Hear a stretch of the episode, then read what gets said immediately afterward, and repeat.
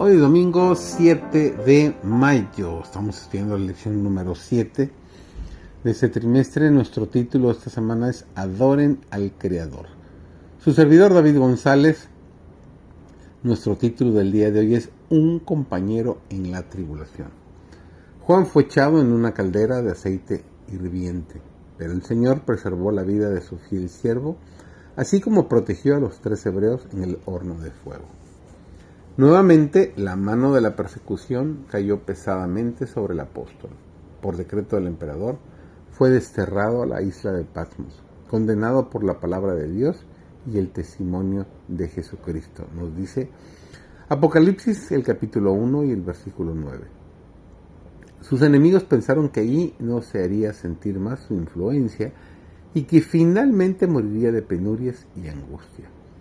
Patmos una isla árida y rocosa del mar Egeo, había sido escogida por las autoridades romanas para desterrar allí a los criminales, pero para el siervo de Dios esa lóbrega residencia llegó a ser la puerta del cielo.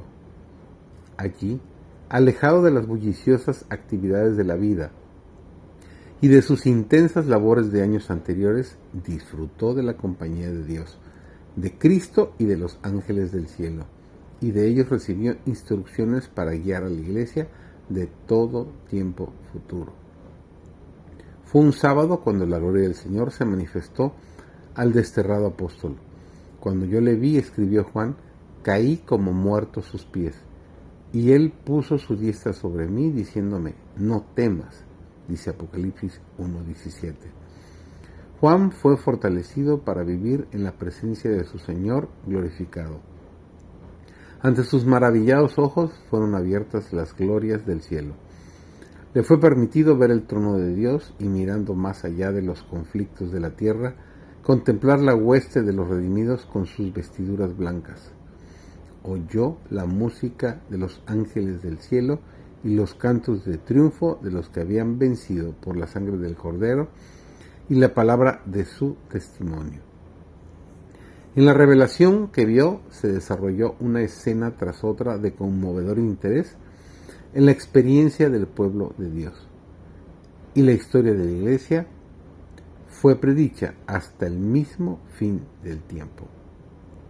En figuras y símbolos se le presentaron a Juan asuntos de gran importancia que él debía registrar para que los hijos de Dios que vivían en su tiempo los que vivieran en siglos futuros pudieran tener una comprensión inteligente de los peligros y conflictos que los esperaban.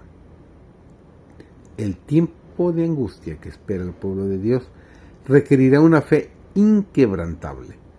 Sus hijos deberán dejar manifiesto que Él es el único objeto de su adoración y que por ninguna consideración ni siquiera de la vida misma pueden ser inducidos a hacer la menor concesión a un culto falso. En aquel tiempo el oro quedará separado de la escoria. Más de una estrella que hemos admirado por su brillo se apagará entonces en las tinieblas. Los que hayan asumido los atavíos del santuario, pero no estén revestidos de la justicia de Cristo, se verán en la vergüenza de su propia desnudez.